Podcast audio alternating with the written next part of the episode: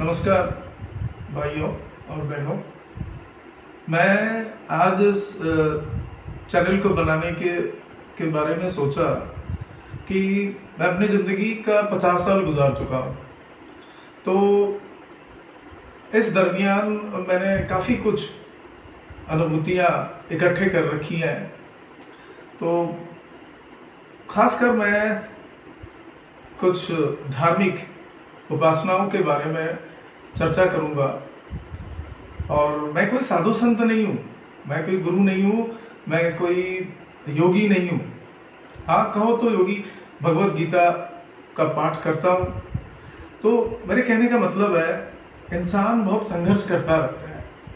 सबसे बड़ी चीज़ होती है उसकी आर्थिक अवस्था। तो वो आर्थिक अवस्था के लिए वो पता नहीं कितने जत्ते झर कितने पापड़ बेलता रहता है। ठीक है ना? और चक्कर यह है कि इस भागदौड़ दुनिया में वो बेचारा फंसा रहता है। कभी YouTube देखता है, कभी क्या कभी क्या, कभी किताब पढ़ता है, कभी कोई साधु संत के पास जाता है, दौड़ जाता है। कभी किसी को चंदा दे देता है, कभी किसी को क्या।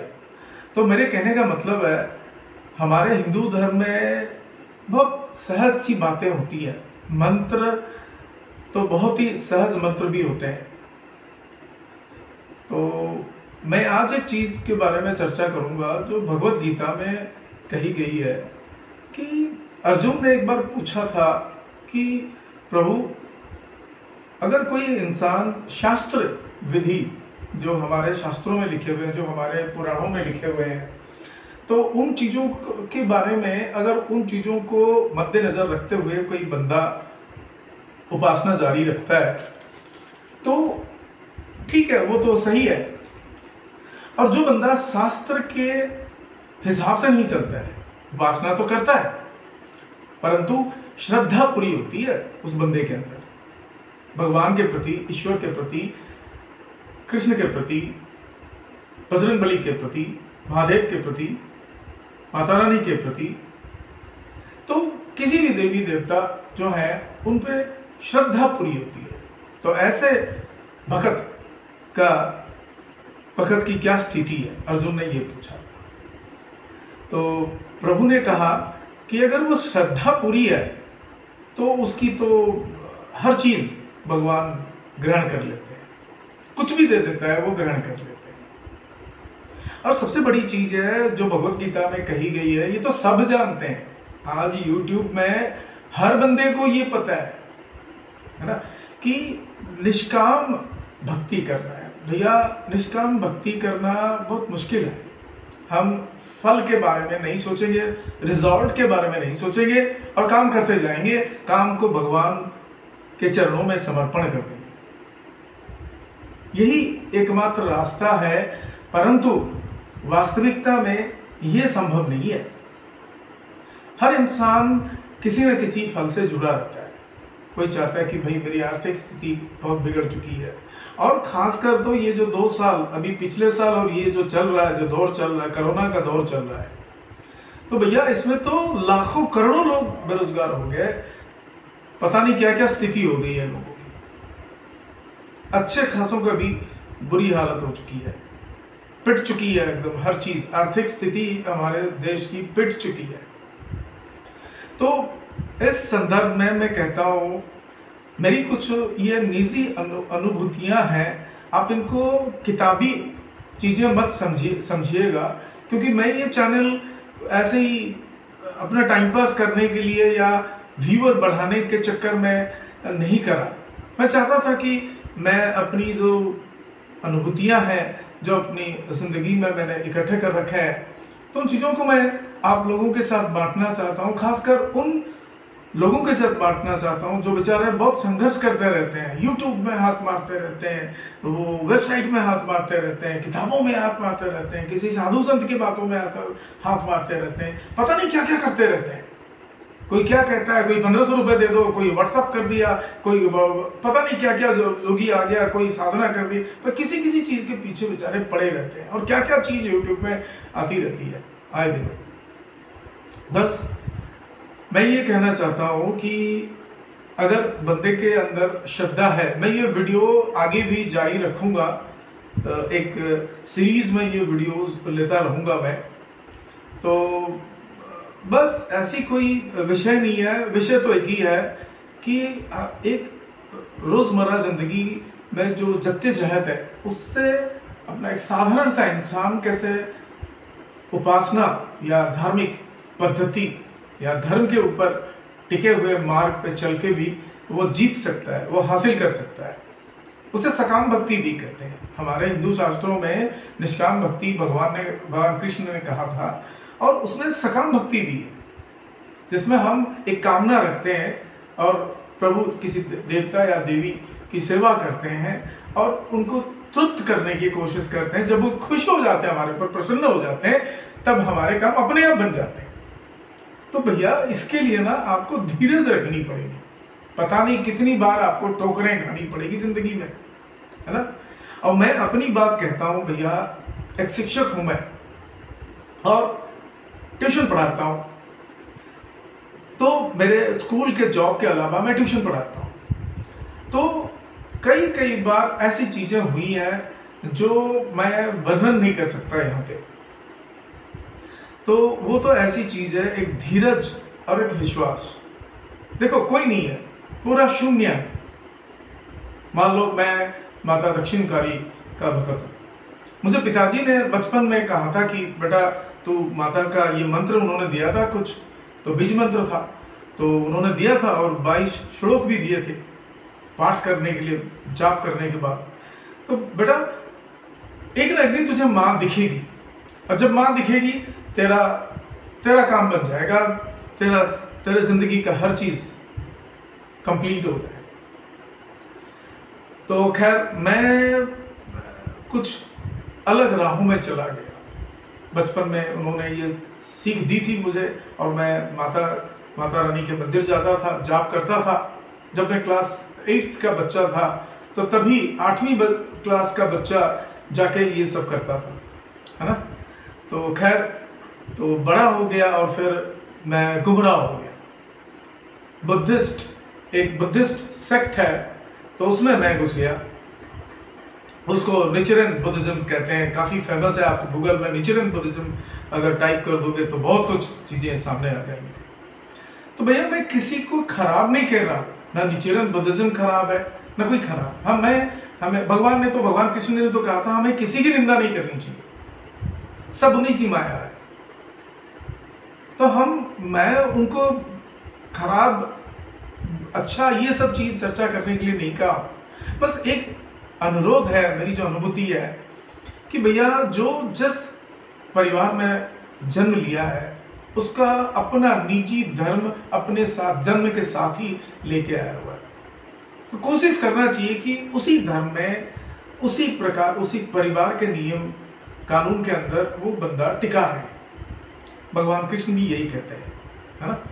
तो उससे क्या होगा कि आपको ये रास्ता आपके परिवार, आपके जो परिस्थितियाँ हैं, वो उसके हिसाब से वो धर्म आपके लिए सही है। और आप क्या करते हो? किसी प्रलोभन के नाते मान लो मुझे बहुत ज़्यादा सक्सेस मिलेंगे। इस इस अनुयायी लोग जो हैं, मान लो इस सेक्ट में बुद्धिस्ट या साईं बाबा के भगत में, वो बहुत ज़्यादा धनी लोग हो जाते हैं। तो चलो यार, साईं बाबा का भगत हो जाते हैं। तो ये नहीं होती है। इष्ट जो होता है, वो एक ही होता है। ज़िंदगी भर तक इष्ट एक ही होता है और गुरु एक होता है। खैर, मेरे पापा मेरे गुरु थे, पापा गुजर गए, बहुत बड़े विद्वान थे, संस्कृत के बहुत बड़े पंडित थे। जब वो गुजरे, उनके बाद जब मुझे एक जागरूकता मेरे अंदर जगी कि यार, मैं गुमराह हो चुका हूँ। इकतीस साल मैंने इस बुद्धिज्म में गुजार दिया, ठीक है ना? और फिर अंत में पता नहीं, वो भी भगवान का संयोग ही है। तो किसी तरह मैं अपने इस हिंदू धर्म के जो सिस्टम है, उन पे धीरे धीरे धीरे धीरे चलना स्टार्ट कर दिया। और मैं अपनी सारी चीज़ें फिर वापस ले ली। जो मुझे पापा से सीख मिली थी, वो मंत्र एवरीथिंग वो उपासनाएँ, सब कुछ वह संस्कार, सब कुछ धीरे धीरे मेरे अंदर आने लग गए। मेरे ये कहने का मतलब है, किसी भी परिस्थिति में, और मैंने एक दीक्षा भी ली। गुरु जी मेरे जोगेश्वरानंद जी है, परम तत्व। श्री जोगेश्वरानंद जी हैं, उनके चरणों में सौ सौ बार, सहस्त्र बार प्रणाम है। तो मेरे कहने का मतलब है, उनके लेख में हमेशा पढ़ता रहता था पीडीएफ देते रहते थे फ्री में इंटरनेट में। तो बड़ी अच्छी हिंदी है, बड़ी अच्छी संस्कृत है। उन्होंने काफ़ी मेहनत करके, एक बंदों को रख के सैलरी दे के उन्होंने टाइप कराई हुई है प्रिंट कराई हुई है पीडीएफ बनाई हुई है। तो खैर, कुछ पैसे भी लेते हैं किताब जो उनकी ओरिजिनल किताबें खरीदने के लिए। खैर, बहुत सारी चीज़ें वो इंटरनेट में फ्री का दे रखे हैं। परंतु एक मेरा एक एक अनुरोध है कि इन सब चीज़ों को, इन मंत्रों की उपासना अगर वो दे भी देते हैं तो गुरु की दीक्षा लेनी चाहिए, गुरु के मार्गदर्शन के हिसाब से ही आपको ये उपासना करनी चाहिए। कोई बहुत बड़ी कठिन काम नहीं है, कोई बहुत ज़्यादा खर्चा नहीं उठता है। ठीक है, अगर कुछ खर्चा उठता भी है तो हम तो वैसे भी कर्ज कर लेते हैं। थोड़ा बहुत कुछ मेहनत करके ना गुरु के दक्षिणा दे दो। और एक अच्छे गुरु, सदगुरु चूज़ करना एक बहुत बड़ी बात है। तो खैर, मेरे लिए तो प्रभु जोगेश्वरानंद जी, बहुत बड़ी चीज़ है। तो क्योंकि आज मैं जो कुछ, जो हिम्मत, ठीक है, आज आज मैं आपको सच बता रहा हूँ, कोई करोड़पति नहीं बन गया हूँ मैं। खैर, आज भी जूझ रहा हूँ अपनी आर्थिक स्थिति के साथ, है ना? परंतु यही है, ये विश्वास है कि हर एक ख्वाहिश पूरी होगी मेरी। एक एक दृढ़ विश्वास है। एक स्ट्रॉन्ग डिटर्मिनेशन एक फेथ अपने अंदर आ गया है। कुछ भी हो जाए, ज़िंदगी में कुछ भी हो जाए, मुँह से ना, ज़ुबान से एक बात निकल जाती है, माँ भगवती है ना? माँ भगवती है ना? वो कर लेगी। अरे, कोई चिंता नहीं है, माँ भगवती है ना? तो माता दक्षिण काली के जो बीज मंत्र है, वो अपने आप अनायास ही अपने मुख से निकलते रहते हैं। चलते रहते हैं, चौबीसों घंटे जब भी अरे माता की, माता रानी की। काम तो बहुत ज़्यादा इंपॉर्टेंट है, बहुत सारा काम करना पड़ता है चौबीस घंटे में। तो भैया, उस 24 घंटे के अंदर काम करते करते भी अनायासी श्रद्धा होती है। अनायासी माँ के बीज मंत्र अपने ज़ुबान से निकलता रहता है, बड़बड़ाता रहता हूँ। किसी को सुनाई नहीं देता है। सुनाई नहीं देना चाहिए। मेरे पापा ने कहा था कि मंत्र जाप करते वक्त किसी दूसरे को सुनाई नहीं देना चाहिए। उसका प्रभाव अच्छा होता है।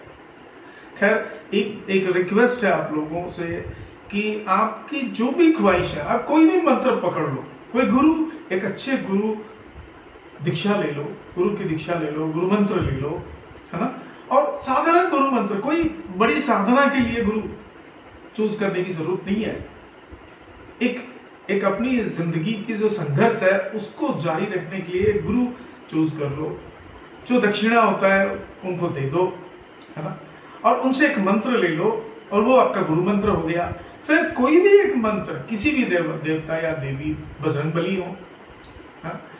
भगवान कृष्ण हो, कोई भी हो, आप उस मंत्र को हमेशा जाप करते रहिए, हमेशा जाप करते रहिए, अपने मन में जाप करते रहिए। गुरु जी को पूछ लीजिएगा, वो ऐसे मंत्र देंगे जो आप हमेशा जाप कर सकते हैं। मतलब आपको कोई मतलब ऐसा नहीं कि आपको आ, कोई एक तरीके से आपको बैठना है आसन पे और फिर जाप करना ऐसे नहीं है। आप किसी भी टाइम उसे जाप कर सकते हो। आप अपने गुरु जी को पूछ लो पूछ लीजिएगा तो वो आपको बता देंगे ऐसे मंत्र बहुत सारे मंत्र हैं। कठिन मंत्र भी हैं जिनको जिनकी उपासना में बहुत सारे सिस्टम निष्ठाएँ ज़रूरत पड़ती है। कुछ ऐसे मंत्र भी हैं जिसमें निष्ठाओं की ज़रूरत ही नहीं है। श्रद्धा बड़ी चीज़ होती है। जब आपके अंदर उस देवता या देवी के प्रति श्रद्धा पूरी होगी और शुद्ध होगी, ये तो हंड्रेड परसेंट है भाई। आपकी हर ख्वाहिश पूरी होकर रहेगी रहेगी। है ना? उन्होंने आपको हाथ, पाँव, सर, आँख, दो आँख, दो कान, यार, इतने सारी चीज़ें दे रखी है। तो उनसे मांगो ना। ये सारा जो सक्सेस है हमारे दुनिया में बिल गेट्स वो जितने भी धनी लोग हैं, कुछ कुछ भी, कोई भी सक्सेस नरेंद्र मोदी, कोई भी सक्सेस सब हमारे इस शरीर के अंदर ही मौजूद है। और हमारे वातावरण में, आसपास के वातावरण में मौजूद है। तो आप, हम पहचान नहीं पाते हमारे अज्ञान की जो आँखें हैं, अज्ञानी आँखें हैं, उसकी वजह से हम उन चीज़ों को देख नहीं पाते हैं। जिस बंदे का अच्छा कर्म होता है, वो देख लेता है उन चीज़ों को और उनको प्रयोग में लाके वो सक्सेसफुल हो जाता है। तो भगवान ने हमें सब कुछ दे रखी है। तो हमने जो पापों की गठरी लेके घूम रहे हैं, पूर्व जन्म के जो पाप के गठरी लेके हम लोग अपने साथ ढोके चल रहे हैं तो उसकी वजह से ना हमारे अंदर अज्ञानता भर गई है। और हम सोचते हैं कि थोड़ा बहुत कुछ भैया हमने एक साल से मंत्र पढ़ रहे हैं, यार, कुछ हो नहीं रहा। दो साल से मंत्र पढ़ रहे हैं, कुछ हो नहीं रहा। भैया, एक दो साल तुम क्यों देखते हो? जब भगवान के पास बैठते हो तो जब जाप करते हो तुम्हारा तुम्हारा यार सोने में दस घंटा चला जाता है, सात घंटा, आठ घंटा चला जाता है, नौकरी करोगे, उसमें आठ दस घंटा चला जाता है, बारह घंटा, चौदह घंटा चला जाता है। बचा कितना आपके पास? खाना, पीना, बच्चे, है ना? वो, ये, फलाना। तो भगवान को पता नहीं क्या, एक दो घंटा बैठ गया और वह एक दो साल से हम भगवान को पुकार रहे हैं, कुछ सुन ही नहीं रहे कुछ हो ही नहीं रहा। है ना? बाकी जो उपासना की विधियाँ हैं, वो तो कोई मतलब अनुष्ठान करने की जो है, वो तो आप धन की आवश्यकता होती है, वो आप गुरुजी से सलाह मशवरा करो। आपकी आर्थिक स्थिति वो, उनको बताओ, क्या संभव है? तो वो आपको परामर्श देंगे उसी हिसाब से। परंतु तो साधारण मंत्र से भी, गुरु मंत्र से भी आप बहुत बड़े, बहुत सक्सेस सक्सेसफुल हो जाओगे। बहुत ऊंचाई तक चले जाओगे। मैं आपको बता रहा हूँ, मेरे पूज्य, परम पूज्य योगेश्वर, योगेश्वरानंद जी ने मुझे ये कहा था कि बेटा सवित्रु ये जो मंत्र है ना, ये सीढ़ी है तेरे और तू इस पे चढ़ के ऊपर चला जाए।